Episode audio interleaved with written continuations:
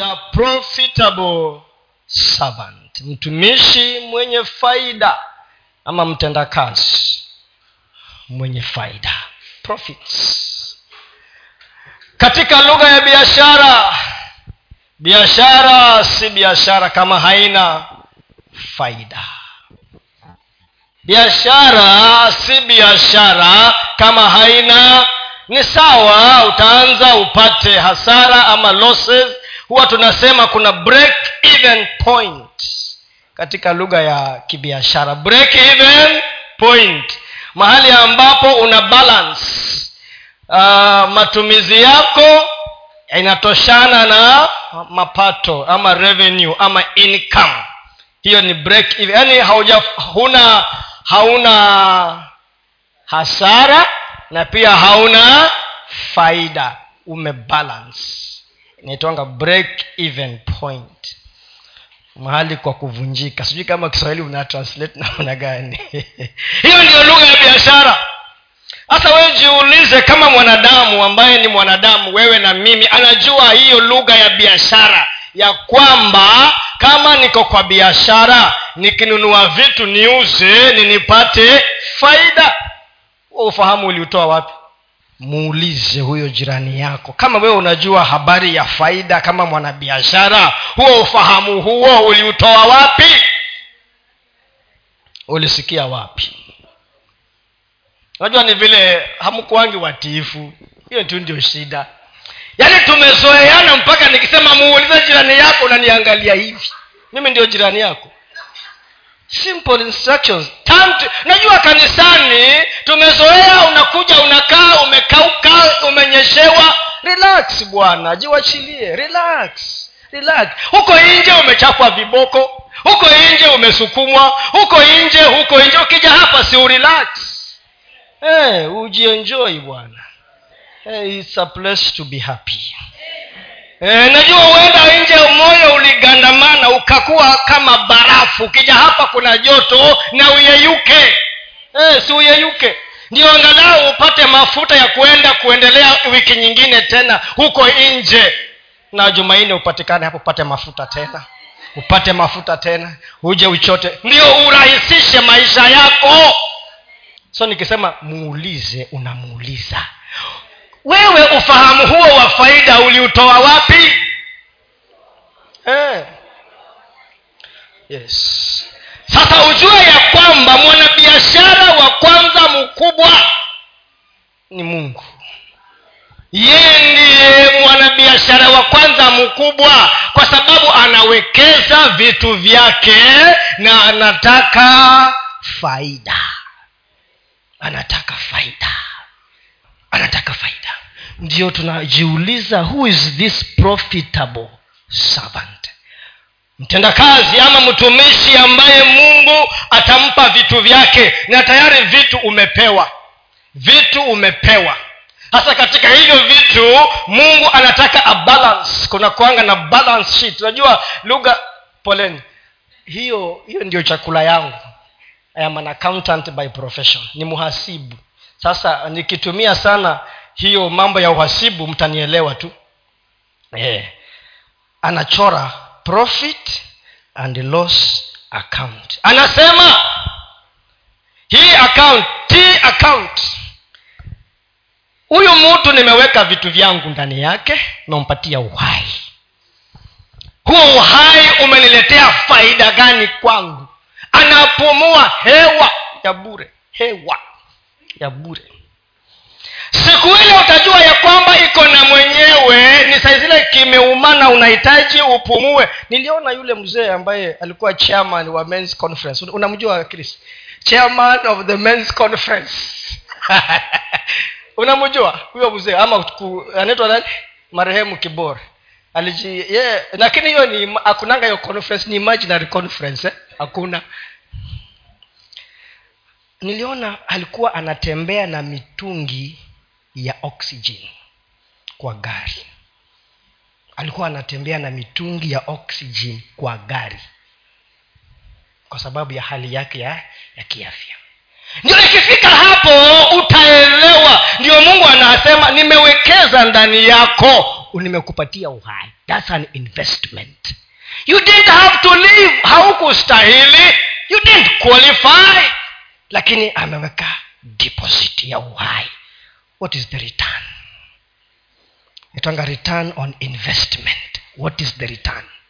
Kama wewe unapiga mahesabu unaandika mtu na ukimweka kwa duka ukienda jioni unamwambia lete vitabu. Una mwanadamu na una balance.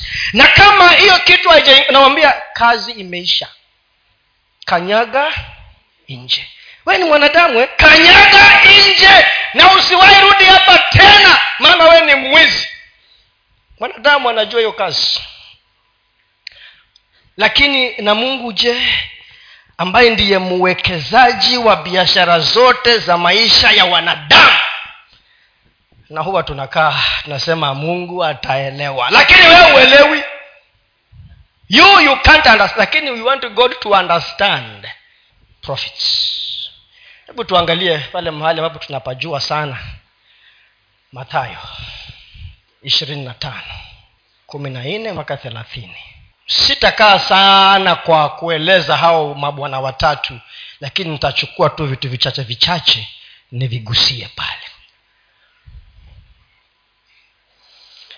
Hata mzazi anaambia mtoto anamwambia wewe nimeona hutakuwa wa faida wewe haki ni hasara. Kuna wazazi wanaambia watoto wao yaani anasema nilikuzaa.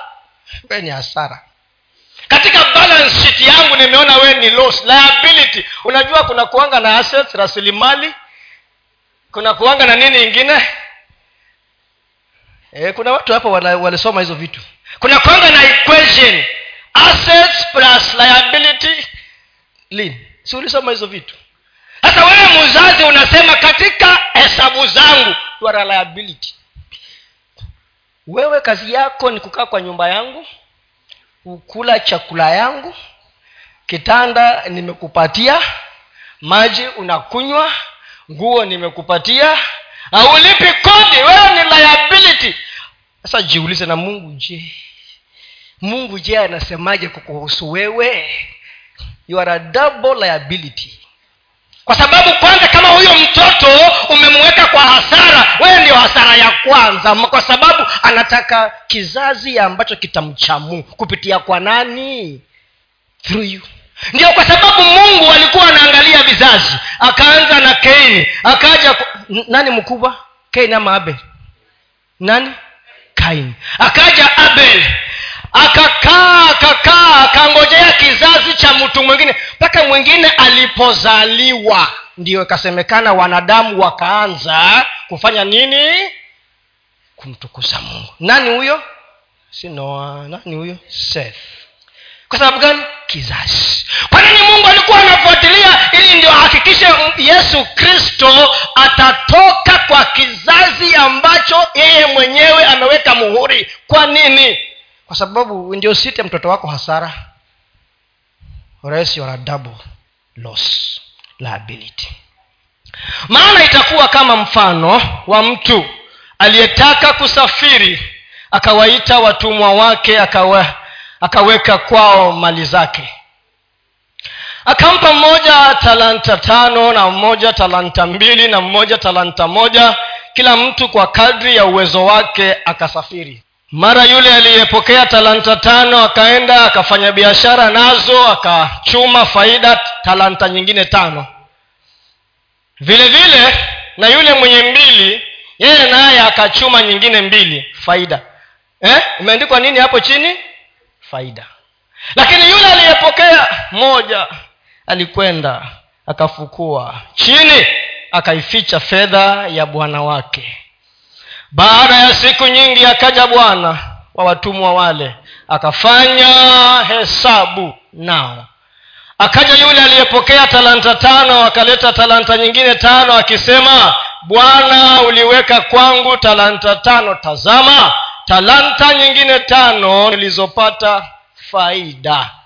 Bwana wake akamwambia vyema mtumwa mwema na mwaminifu ulikuwa mwaminifu kwa machache.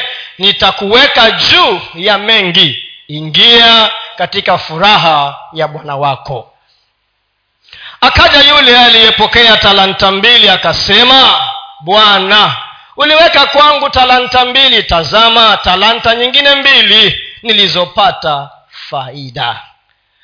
Bwana wake akamwambia vema mtuma mtumwa mwema na mwaminifu. Ulikuwa mwaminifu kwa machache. Nitakuweka juu ya mengi. Ingia katika furaha ya bwana wako. Akaja na yule aliyepokea talanta moja akasema bwana nilitambua ya kuwa wewe ni wewe umugumu mtu mgumu wavuna usipopanda wakusanya usipotawanya basi nikaogopa nikaenda nikaificha talanta yako katika ardhi tazama unayo iliyo yako. Bwana wake akajibu akamwambia wewe mtumwa mbaya na mlegevu ulijua ya kuwa navuna nisipopanda na kusanya nisipotawanya. Basi ili kupasa kuiweka fedha yangu kwa watozao riba nami nikija ningalipata iliyo yangu na faida yake. Basi mnyang'anyeni talanta hiyo mpeni yule aliye nazo talanta kumi kwa maana kila mwenye kitu atapewa na kuongezewa tele. Lakini asiye na kitu hata kile alicho nacho atanyang'anywa. Na mtumwa yule asiyefaa mtupeni mbali katika giza la nje ndiko kutakuwako kilio na kusaga meno. Ukiangalia kwa kizungu huo mstari wa thelathini umesema the unprofitable servant. Mtumishi ama mtumwa asiyekuwa na faida nataka tumwangalie huyu bwana mmoja. Huyu bwana mmoja ambaye hawa watumwa ni watatu. Mmoja akapewa tano mbili na mwingine moja. Nataka tumwangazie sana huyu aliyepewa talanta moja. Kuna tafsiri nyingi. Talanta inaweza kuashiria pesa ama kuashiria kile kilichowekwa ndani yako na mungu. Asubuhi waliokuwa kwa ibada ya kwanza tulisema ya kwamba angalia ndani look inside. Ni kitu gani ambacho kimewekwa ndani yako na mungu? Ni kitu gani ambacho kwa njia ya urithi kwa kizazi chako umepokea? What is it that you have received? What was transferred to you in your generation ni kitu gani ambacho umetoa kwa babu yako na babu yake na mamako yani hu, huo msururu wote mpaka kwako. That heritage. Look inside. Angalia ndani. Sasa mungu ama huyu mtumwa anaashiria bwana anasimamia nafasi ya mungu. Bwana wetu yesu kristo amepeana kila mtu kulingana na uwezo alionao. Lakini ukitaka kuona mtumwa ambaye si wa faida angalia huyu bwana aliyepewa talanta moja. Mtu ambaye ama mtumwa ambaye hana faida jambo la kwanza is a lazy servant. Is a lazy. Hivyo ndio aliitwa yu lazy. Wewe mtumwa mulegevu lezi za lezi? Lezi. Ni mvivu ni mlegevu hawezi akajisukuma. Hawezi akajituma. Na huyo mtumwa huyo na huo uvivu wake umeitwa wickedness. You lazy and wicked utajuaje kwamba wewe ni mvivu ama ni mlegevu? Ishara ziko waziwazi. Wazi aidha ni mzazi ama ni mtoto ukiwa shuleni ukiwa college ama ni mfanyakazi unapewa assignment humalizi unakuja holiday na assignment unarudi nayo hujamaliza. Unfinished assignment hivyo ndio mungu pia anakuangalia. You are on an assignment. Assignment. Kama vile mwalimu anapatia mwanafunzi holiday assignment. Wewe ni assignment ya maisha. Inaanza siku ile umetoka kwa tumbo ya mama yako mpaka siku ile utasema kwa mchanga ulitoka na kwa mchanga mavumbini utarudi. Na tuwache ule msemo ya kwamba tulikupenda sana tulikupenda lakini mungu alikupenda sana. Kwa hivyo ndio akakuchukua. Wale mungu anawapenda sana nawachukua wale ambao hawapendi anawawacha. Wale ambao hawapendi sana. Assignment yako hiyo dash si hata ukienda kwa kaburi tombstone imeandikwa sunrise sunset. 1950 to 19 ama to 20 whatever 70 katikati ni mu, ni mutsora dash. You are on an assignment lakini huwa tunakaa as though our assignment will never come to an end. Tunajisahau. Lazy servant huyu ambaye ni lezi huyu ni mtu ambaye cannot do even the bare minimum. Alimuuliza kama ulijua mimi navuna ambapo sijapanda ninakusanya mahali sijatawanya si ungechukua tu angalau upelekee wanaotoza riba? Angalau the bare minimum hawezi. Hawezi even the bare kile kidogo kabisa ambacho a reasonable human being a reasonable human being can do hafanyi. Yuko tu. Yuko tu. The bare minimum.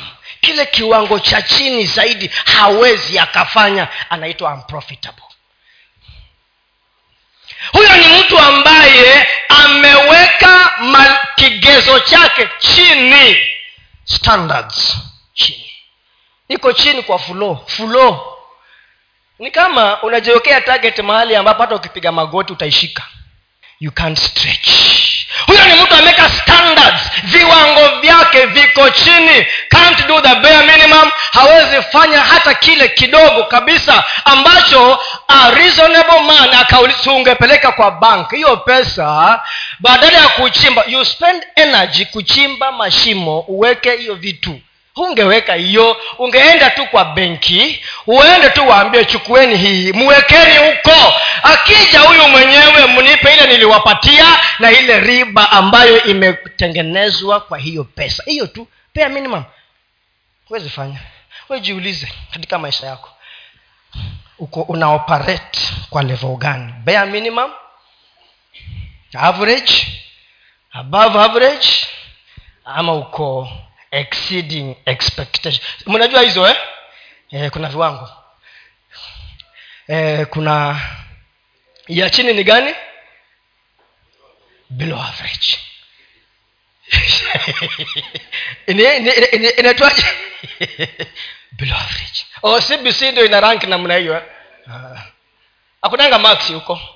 Lakini niulize ndio seme below average? Hakuna max mahali umeona ndio kaweka hiyo below average hiyo max ukaficha huko kando. Ndio ukasema hapa below average. Bila shaka iko eh? below average! Jiulize at what level am i operating? Below? Ama average? Dunia hii imejaa inaitwa the law of average. Everyone wants to be average. Unataka uwe gora. Simnajua gora? Eh. i don't want to be different gora moja nyote ni hivyo. Gora moja. Kwa wale mnajua gora ni ile muna, ile inafanana tu. Kila mtu ni, hata kama ni maneso rangi moja maandishi moja rangi kila kitu gora.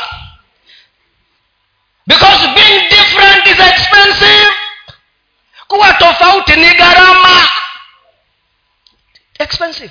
Unafikiri nguvu ambayo mtu alitumia talanta tano akaidouble to ten is not the same as one to two. Not the same. Ndiyo mtu kama huyo pengine ako na multiple sources of income generation. Alichukua moja akafungua duka. Ingine akawekeza kwa soko la hisa. Ingine akanunua sijui cryptocurrency. Si unajua hiyo vitu siku hizi eh?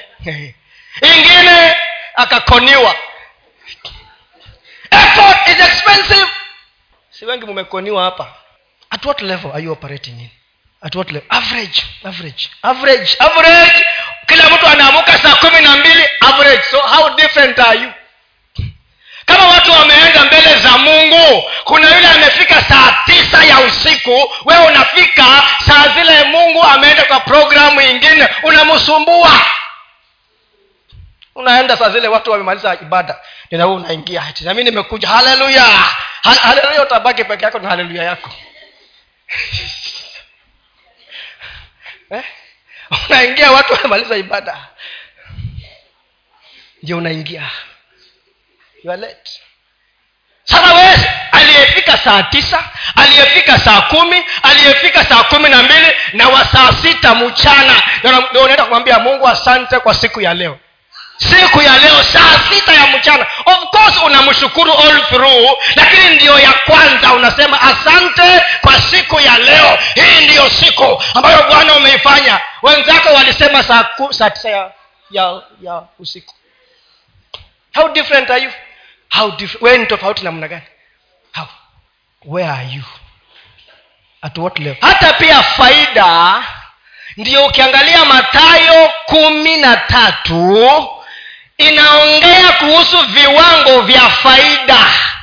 Ule udongo mzuri ambapo mbegu ilipandwa na ikamea na ikazaa mazao. Kuna mara ngapi zimetajwa pale? How many folds?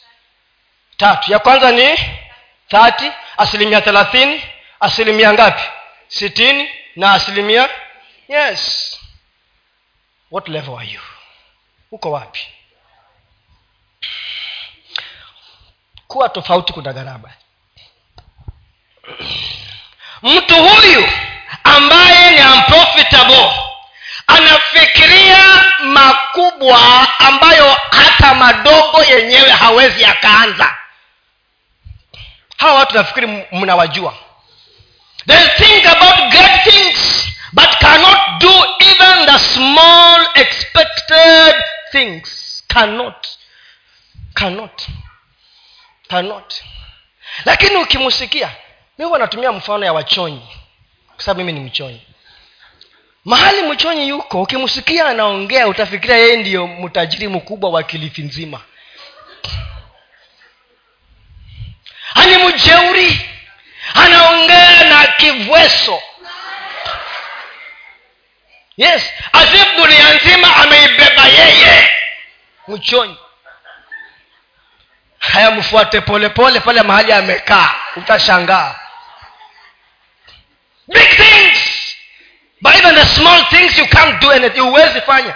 The small things. Baby steps. Taking baby steps. Huko kwetu mtajua sini kina nani. Mbari mbari gani? Wacha mbari wewe. You. You. Joshua kusema mbari alisema mimi na familia yangu. Si mbari si mambo ya mbari. Mambo makubwa you are unprofitable whether ufikirie mpaka dunia ipasuke unprofitable una faida. Mungu anataka faida. Faida. Faida. Kama wewe mwanadamu unajua kubalansi vitabu vyako kwa nyumba yako na ofisi yako unauza samaki unauza kumbu una, una balance. Je mungu na yeye mungu? Mungu. Unataka abalance nini? Unataka vitu gani viingiliane? Baby steps hawezi chukua hata zile hatua ndogo zenye hawezi. Unprofitable acha nitaje mimi sitakaa kwa muda. Nataka kusamarahi sasa. Mambo matatu. Mambo matatu. Huwa napenda hivyo ili ndio hata ukisahau mengine ukumbuke mengine. Jambo la kwanza. Mtumwa a servant who wants to be profitable must know their place. Ma, lazima ajue sehemu yake. Must know their place. If you want to be profitable hacha tusome. Timotheo wa pili mbili kumi na tano mpaka ishirini na moja. Second timothy 2 15 to 21 jitahidi kujionyesha kuwa umekubaliwa na mungu. Mfanyakazi asiye na sababu ya kutahayari. Ukitumia kwa halali neno la kweli. Jiepushe na maneno machafu yasiyo na maana ambayo si ya dini kwa kuwa wataendelea zaidi katika maovu na neno lao litaenea kama donda ndugu. Miongoni mwa hao wa wamo himenayo na fileto. Walipo waliopotoka kutoka kwenye kweli wakisema ya kwamba kiama imekwisha tokea hata kuipindua imani ya watu kadhaa. Lakini msingi wa mungu ulio imara umesimama wenye muhuri huu. Bwana awajua walio wake. Na tena kila aliitaye jina la bwana na auache uovu. Basi katika nyumba kubwa havimo vyombo vya dhahabu na fedha tu bali na vya mti na vya udongo. Vingine vina heshima vingine havina basi. Ikiwa mtu amejitakasa kwa kujitenga na hao atakuwa chombo cha kupata heshima. Kilichosafishwa kimfaacho bwana kimetengenezwa kwa kila kazi iliyo njema. Kila mtu ambaye ni alete faida ajue sehemu yake. Wewe ni chombo cha aina gani? Wewe ni chombo cha aina gani? Ni kile chombo ambacho hata kwa nyumba kinafungiwa kwa kabati kinatolewa tu wakati kuna wageni. Si kuna vyombo kama hivyo katika hizi manyumba nyingi hizi? Kuna vyombo hata vimeshika kutu huko haifanyi kazi yoyote. It special. Na wewe mwenyewe unakula na, na mivure. Special. Special. Chombo ambacho mungu anataka kukitumia. Ni chombo ambacho nikitimize mambo fulani fulani ndiyo mungu akitumie. Amesema si vyombo tu vya fedha na dhahabu kuna miti kuna udongo. Si tulikuwa tunakula na hizo hivyo hivyo mivure. Ile imechongwa kwa kwa wale pengine hamjui mivure ni ni mabakuli ya mbao. Mm. kauri ya mbao. Alafu kuna ingine ilikuwa inachomwa na udongo. Hiyo lwiga. E, lwiga. Hizo hivyo vyote ni vyombo. Ikafika wakati tukavipiga mateke tukasema tumekuwa wastaarabu si hivyo ndo tulisema. Tumekuwa wastaarabu tukaleta ma, ile ma, maset siku hizi ni maset dinner set sijui what set what set. Hivyo vyote ni vyombo. Na yule ambaye amevinunua amevipatia thamani kwa sababu ya kazi ambayo vinafanya. Kwa sababu ya faida ambayo vinaleta. Ndio hivyo vyombo vikaga. So inamaanisha ya kwamba mivure ilikuwa ni haina thamani vinatudunisha vinaonyesha ya kwamba sisi ni watu wa zamani na watu wamestaarabika. Yale mabuli yalikuwa ya chuma tukatupa tumenunua vitu. Yaani kulingana na sisi tumeweka thamani kulingana na kazi chombo kinafanya.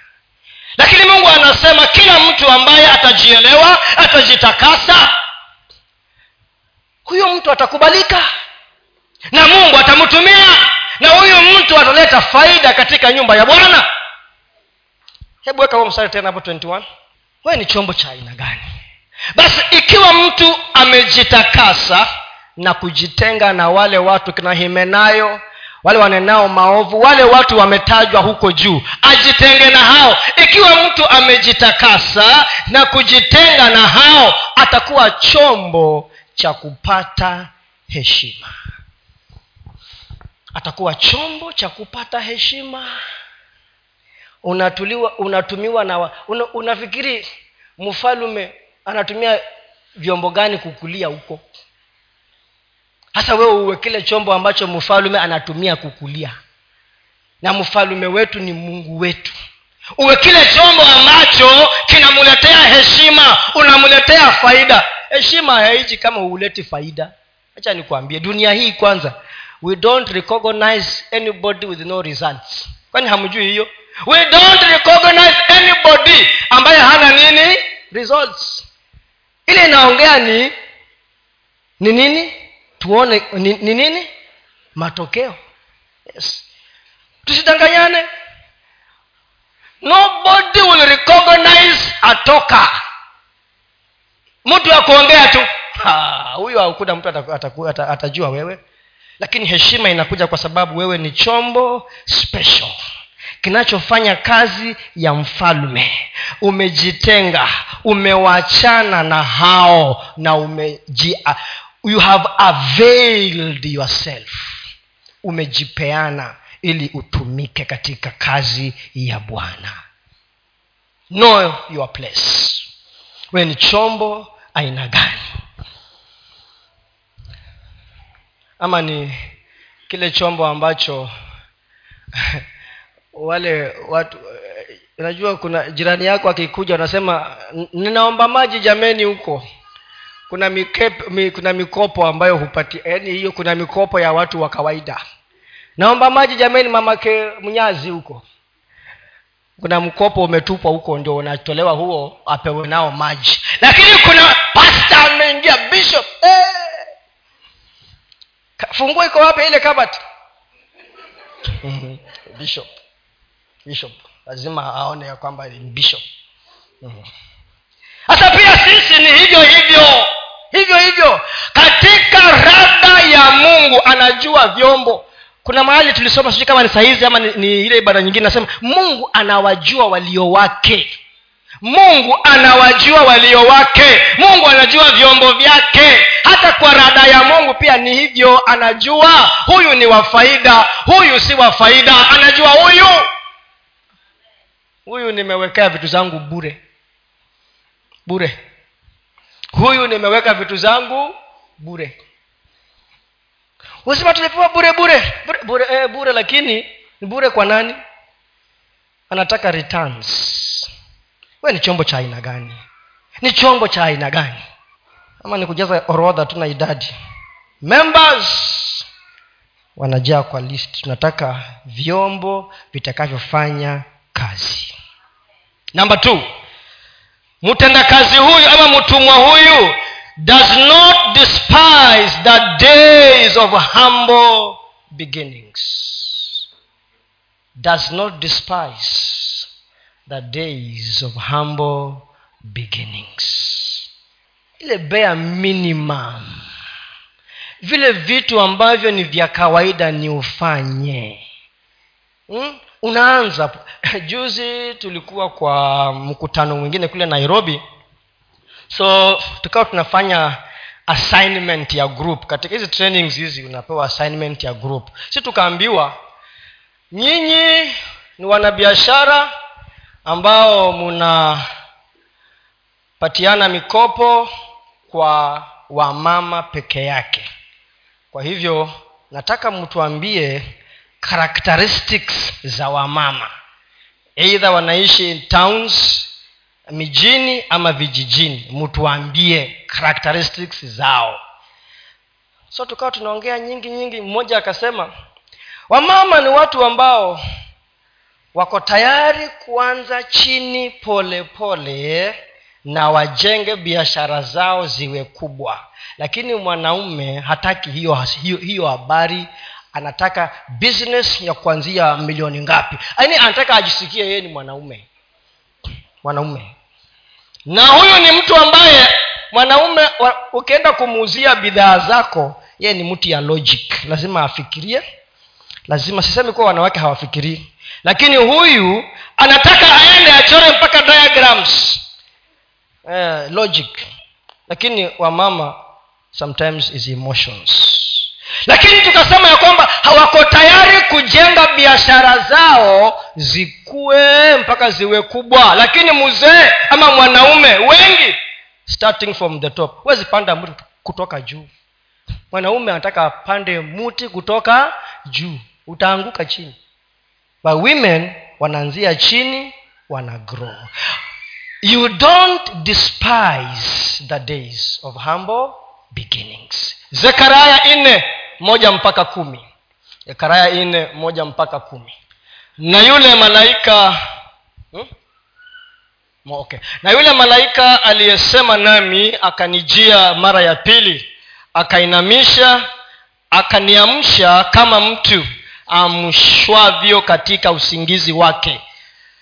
Akaniuliza unaona nini? Nikasema nimeona na tazama kinara cha taa cha dhahabu tupu. Nacho kina bakuli juu yake na taa zake saba juu yake. Tena iko mirija saba ya kuleta mafuta kwa taa zote zilizo juu yake. Na mizeituni miwili karibu yake mmoja upande wa kulia wa lile bakuli na mmoja upande wake wa kushoto. Nami nikajibu nikamwambia yule malaika aliyesema nami nikasema e bwana wangu vitu hivi ni nini? Ndipo malaika aliyesema nami akajibu akaniambia hujui vitu hivi ni nini? Nikasema la bwana wangu akajibu akaniambia akisema hili ndilo neno la bwana kwa zerubabeli kusema si kwa uwezo wala si kwa nguvu bali ni kwa roho yangu asema bwana wa majeshi. Nani wewe ee mlima mkubwa mbele ya zerubabeli utakuwa nchi tambarare naye atalileta lile jiwe la kuwekwa juu kabisa pamoja na vigelegele vya neema. Neema i ilikalie. Tena neno la bwana likanijia kusema mikono yake zerubabeli imeiweka misingi ya nyumba hii na mikono yake ndiyo itakayoimaliza nawe utajua ya kuwa bwana wa majeshi amenituma kwenu. Maana yeyote aliyeidharau siku ya mambo madogo. Maana yeyote aliyeidharau siku ya mambo madogo. Watafurahi naye ataiona timazi ikiwa katika mkono wa zerubabeli. Nam hizi taa saba ndizo macho ya bwana yanaona huku na huko duniani kote. Sitaenda kwa habari nyingi pale lakini tataja kama mambo mawili. Kitu cha kwanza katika hayo mazungumzo na ujumbe huo ambao nabii huyo alikuwa anapewa kuhusu zerubabel akamwambia ya kwamba si kwa nguvu zako si kwa uwezo wako it is not by power might but by my spirit. Lakini kwa roho wangu kwa roho wangu. Tena akaendelea kusema ya kwamba kuna siku za mambo madogo madogo the days of humble beginnings. Unataka unajua wengi wetu huwa tunataka tuanze kazi tuanze huduma tuanze biashara na iamuke ina day. Ikimbie kama simon makonde. The life of simon makonde. Mlimsikia huyo? Mm. was born on a monday. Akafanya nini? Na by the end of the week ameshazikwa. Ukipata changamoto kidogo unasema hii haiwezekani. This one cannot work. Why? Because tunasahau wakati the process of time must take its course. Time must take its course.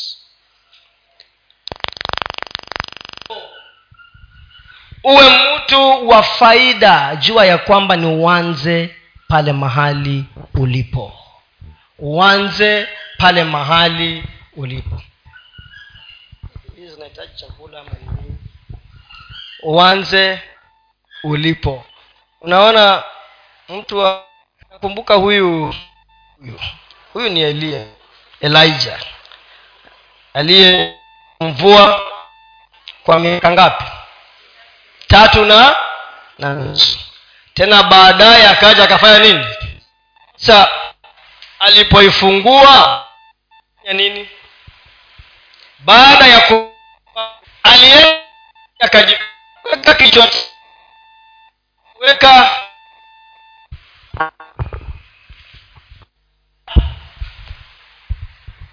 Unajua huwa tunaona tu ya kwamba eliya alifunga na akafungua lakini kuna kazi iliyoendelea huko nyuma. Kuna kazi iliendelea but there was a beginning. Kulikuwa na mwanzo. Nataka ujiulize uko wapi? Where are you? Je umeanza? Umepiga hatua gani? Where are you? But don't despise the days. Kwa sababu walipoona ishara naye akaanza kukimbia eliya alikimbia mbio mpaka akampita huyo ahab. Lakini alikuwa ameona a small thing kitu kidogo. That was the small beginning a small improvement. Hata wewe pia ukiona mtoto wako amekuwa ana struggle na vitu fulani fulani alafu unamwona ameanza kumake a small improvement. Mtie moyo. Wengine wazazi wengine mko na roho ya kuua. Unatupa neno moja unapasua moyo wa mtu. Mtie moyo. Thats the small cloud like the hand of a, of a man. Mtie moyo. Wengine mumesumbuana na hata mwenzio kwa nyumba. Kwa sababu ya mambo kadha wa kadha. Unamuona ameanza kumake progress. Mtie moyo. Simwambie wewe wala utaibadilika kweli. Vile nikuonavyo wewe. Na nimekuachia mungu tu. Simunapenda sana nimekuachia mungu tu. Mtie moyo. It's a small beginning That's the beginning of profits niliona mtu mwingine niliona post mahali wanasema cooperative bank wamedeclare dividends ya shilingi moja. Akasema shilingi moja peanuts. Ni peanuts but in a million there has to be a shilling. Yes. You build a million with shillings. Naitwa a million shillings. One bob na hiyo unasema one bob ni peanuts. Na ukitaka shilingi kumi ikose one bob. Enda kwa duka. Huwe uko na pesa kubwa. Alafu sasa yule jamaa anakwambia sina chenji niwachie hii pesa yako uchukue siku ingine. Haya weenda na less money. Umwambie sasa mimi niko na e, pesa ndogo nipatie. Atakupatia? Atakupatia. Won't give you. Ndio utajua umuhimu wa shilingi mo? One That's called a humble beginning. Usiote tu biashara usiote tu masomo usiote tu kitu kizuri. Anza. Start. Profit. Si watu ambao wamelala kwa vitanda wakiota ndoto. Ni watu ambao wameenda katika kiwanja and they are doing something.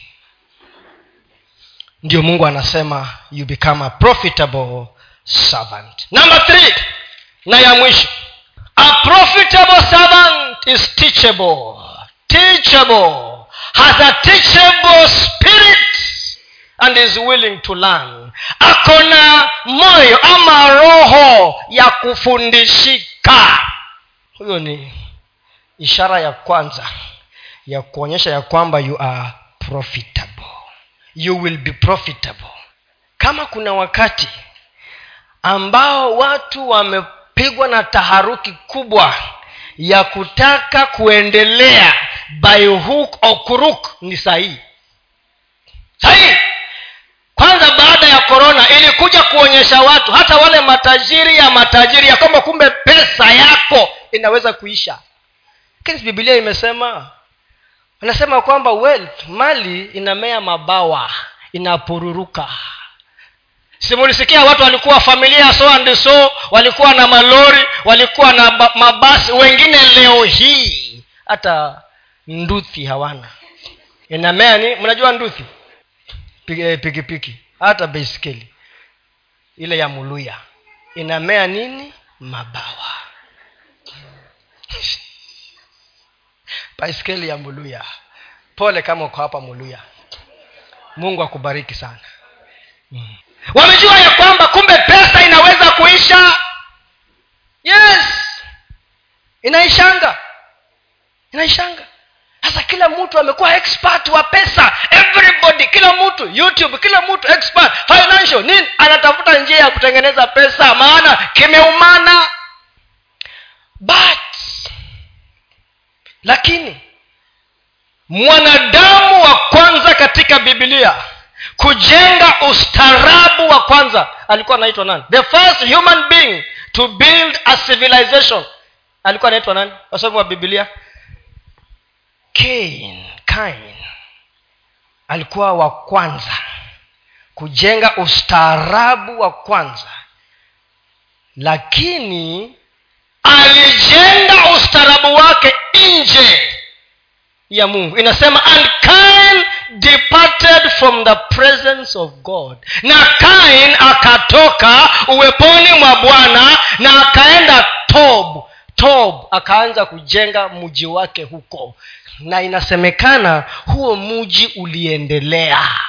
Uli, yani kumbe inawezekana ujenge vitu vyako nje ya mungu lakini ni kwa muda tu.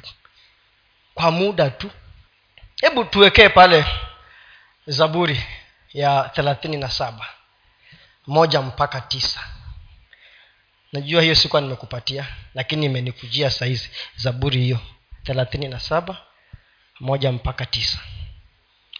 Na muda wangu umeisha. Kwa hivyo ukiendelea kuweka mimi wewe sasa mi si mimi ni wewe. Usihangaike kwa sababu ya watenda mabaya. Usiwahusudu wafanyao ubatili maana kama majani watakatika mara kama miche mibichi watanyauka. Umtumaini bwana ukatende mema ukae katika nchi upendezwe na uaminifu. Nawe ujifurahishe katika bwana naye atakutimizia haja za moyo wako. Umkabidhi bwana njia yako pia umtumainie naye atakutendea ataitokeza haki yako kama nuru na hukumu yako kama jina la dhuhuri. Utulie mbele, mbele za bwana nawe umungojee kwa subira. Usihangaike juu ya afanikiwaye katika njia yake wala mtu apangaye maovu. Ukomeshe hasira uache ghadhabu usikasirike mwisho wake ni kutenda mabaya. Maana watenda mabaya watakataliwa mbali bali wamongojao bwana ndiyo watakaoirithi nchi. Kama kuna kitu ambacho tunasumbuana nacho ni kitu kinaitwa ufanisi. Mpaka imefanya sisi wahubiri tunaitwanga prosperity gospel preachers. Mi wanasema kama naongea ukweli wa bibilia sawa. Lakini kama naongeza maneno yangu hiyo si sawa. But if I'm speaking the word of god nothing wrong. Tunaishi nyakati ambazo tunalinganishana tunafananishana tunapimana tuna, tuna, tuna nguvu neno la mungu limesema wachana na hao hata kain hawaanzi wewe. Hawaanzi hawa. Ilianza na kain na hata mambo ya poligami kuna mwenye alianzisha kwa bibilia mmemwona mahali hapo ndani? Katika huo mji ulioenda kujengwa huo wa kuna mtu hapo. Nafikiri anaitwa lamek. Ye ndio alianza hiyo habari. But it was a city away from god unaambiwa wachana na hao ambao kwa macho yako unafikiria wanaendelea. Wanaendelea kwa njia zao. Wachana na hao. Usikasirike usisumbuane na wao. Wewe kazi yako mtumainie bwana umungojee bwana. Hiyo ndiyo kazi yako. Maana hawa wakati wao utafika. Wakati wao utafika. Lakini wewe ndiwe utarithi nchi kwa sababu umemungojea bwana hebu tuwekee pale isaya. Isaya ngapi ile nime arobaini na nane kumi na saba. Bwana mkombozi wako mtakatifu wa israeli asema hivi mimi ni bwana mungu wako nikufundishaye ili upate hebu soma hiyo ili upate uh, mimi ndimi bwana nikufundishaye ili upate yes mimi ndimi bwana nikufundishaye. Nimesema lazima uwe na moyo wa kufundishika. Nikufundishaye ili upate faida. Nikuongozaye kwa njia ikupasayo kuifuata. Could it be that una struggle katika biashara yao kwa sababu ulikula kona? Ulikula kona. Could it that ulideviate. Ulianza vizuri. Ulianza na roho. Lakini ukawa kama the foolish galatians ambao wanamaliza kwa unakula kona. Ulianza vizuri lakini ikafika mahali ulipoteza njia. Lakini anasema nitakuongoza kwa njia ikupasayo kuifuata are you willing? Are you ready? Je uko tayari kumuuliza bwana? Je uko tayari? In the marketplace katika soko ya dunia hii ndiyo kuna practicals. Wachana na hapa. Hapa kila mtu ni mkristo. Ama by large kila mtu anaweza kuwa ni mkristo ama anamkiri yesu kristo. Hapa hapa hapa inakuanga safe ground safe gra- ground hata shetani unless umulete wewe. Hapa uh, nafasi ya kupenya inaweza kuwa ngumu. Unless umulete wewe kama kila mtu amekaa ngangari ataingia na wapi? But kama ulifungua madirisha na, na milango ukambeba tutamkemea atoke. Lakini nje ndio practicals. Kwa kiwanja practicals. Hapo ndio unahitaji mungu akushike mkono utembee na yeye. Je sauti yake unaisikia? Sauti yake unaielewa? Akikwambia hiyo kazi kuna ndugu alisema hapa ya kwamba unaweza fanya kazi ambayo sio hiyo natakana ufanye. Je hiyo sauti unaisikia? Hayo maagizo unayasikia? Can you be taught? Je kuna watu ambao wanaongea juu yako unawasikiza? Mungu anatumia wachungaji unawasikiza je kuna mentors wanakuongelesha unawasikiza? Uko nao? Hiyo biashara unafanya nani ambaye unamwangalia akupatie maneno kidogo kidogo ya, ya, ya kukusaidia? Katika hii huduma ambayo unafanya ni nani baba yako? Who is your father? Baba yako ni nani? Your spiritual father ambaye anaongea maneno anakwambia hapa fuata njia hii na unakubali na unasikia. Watoto kuna rights you child rights kila kitu rights rights rights rights rights rights. Lakini rights with responsibility. It is my right sawa but with responsibility. Can you be taught? Ndio tuweke ule wa mwisho pale deuteronomy 8 eka tu 18 kumi na nane 8 bali utamkumbuka bwana mungu wako maana ndiye akupaye nguvu ya kupata utajiri ili alifanye imara agano lake alilowapa baba zako kama hivi leo. Mimi anasema mimi ndimi nayekufundisha nayekupatia uwezo. Nataka kila mtu tuwe mwenyewe ujiulize kama ninichore balance sheet ama trial balance ile ambayo kila akaunti inawekwa huko. Hii upande wa kulia na upande wa kushoto zote kule chini ziwe zitatoshana. We jiulize niko wapi? Nimefika katika haya maisha yangu faida ile ambayo je ninaleta faida?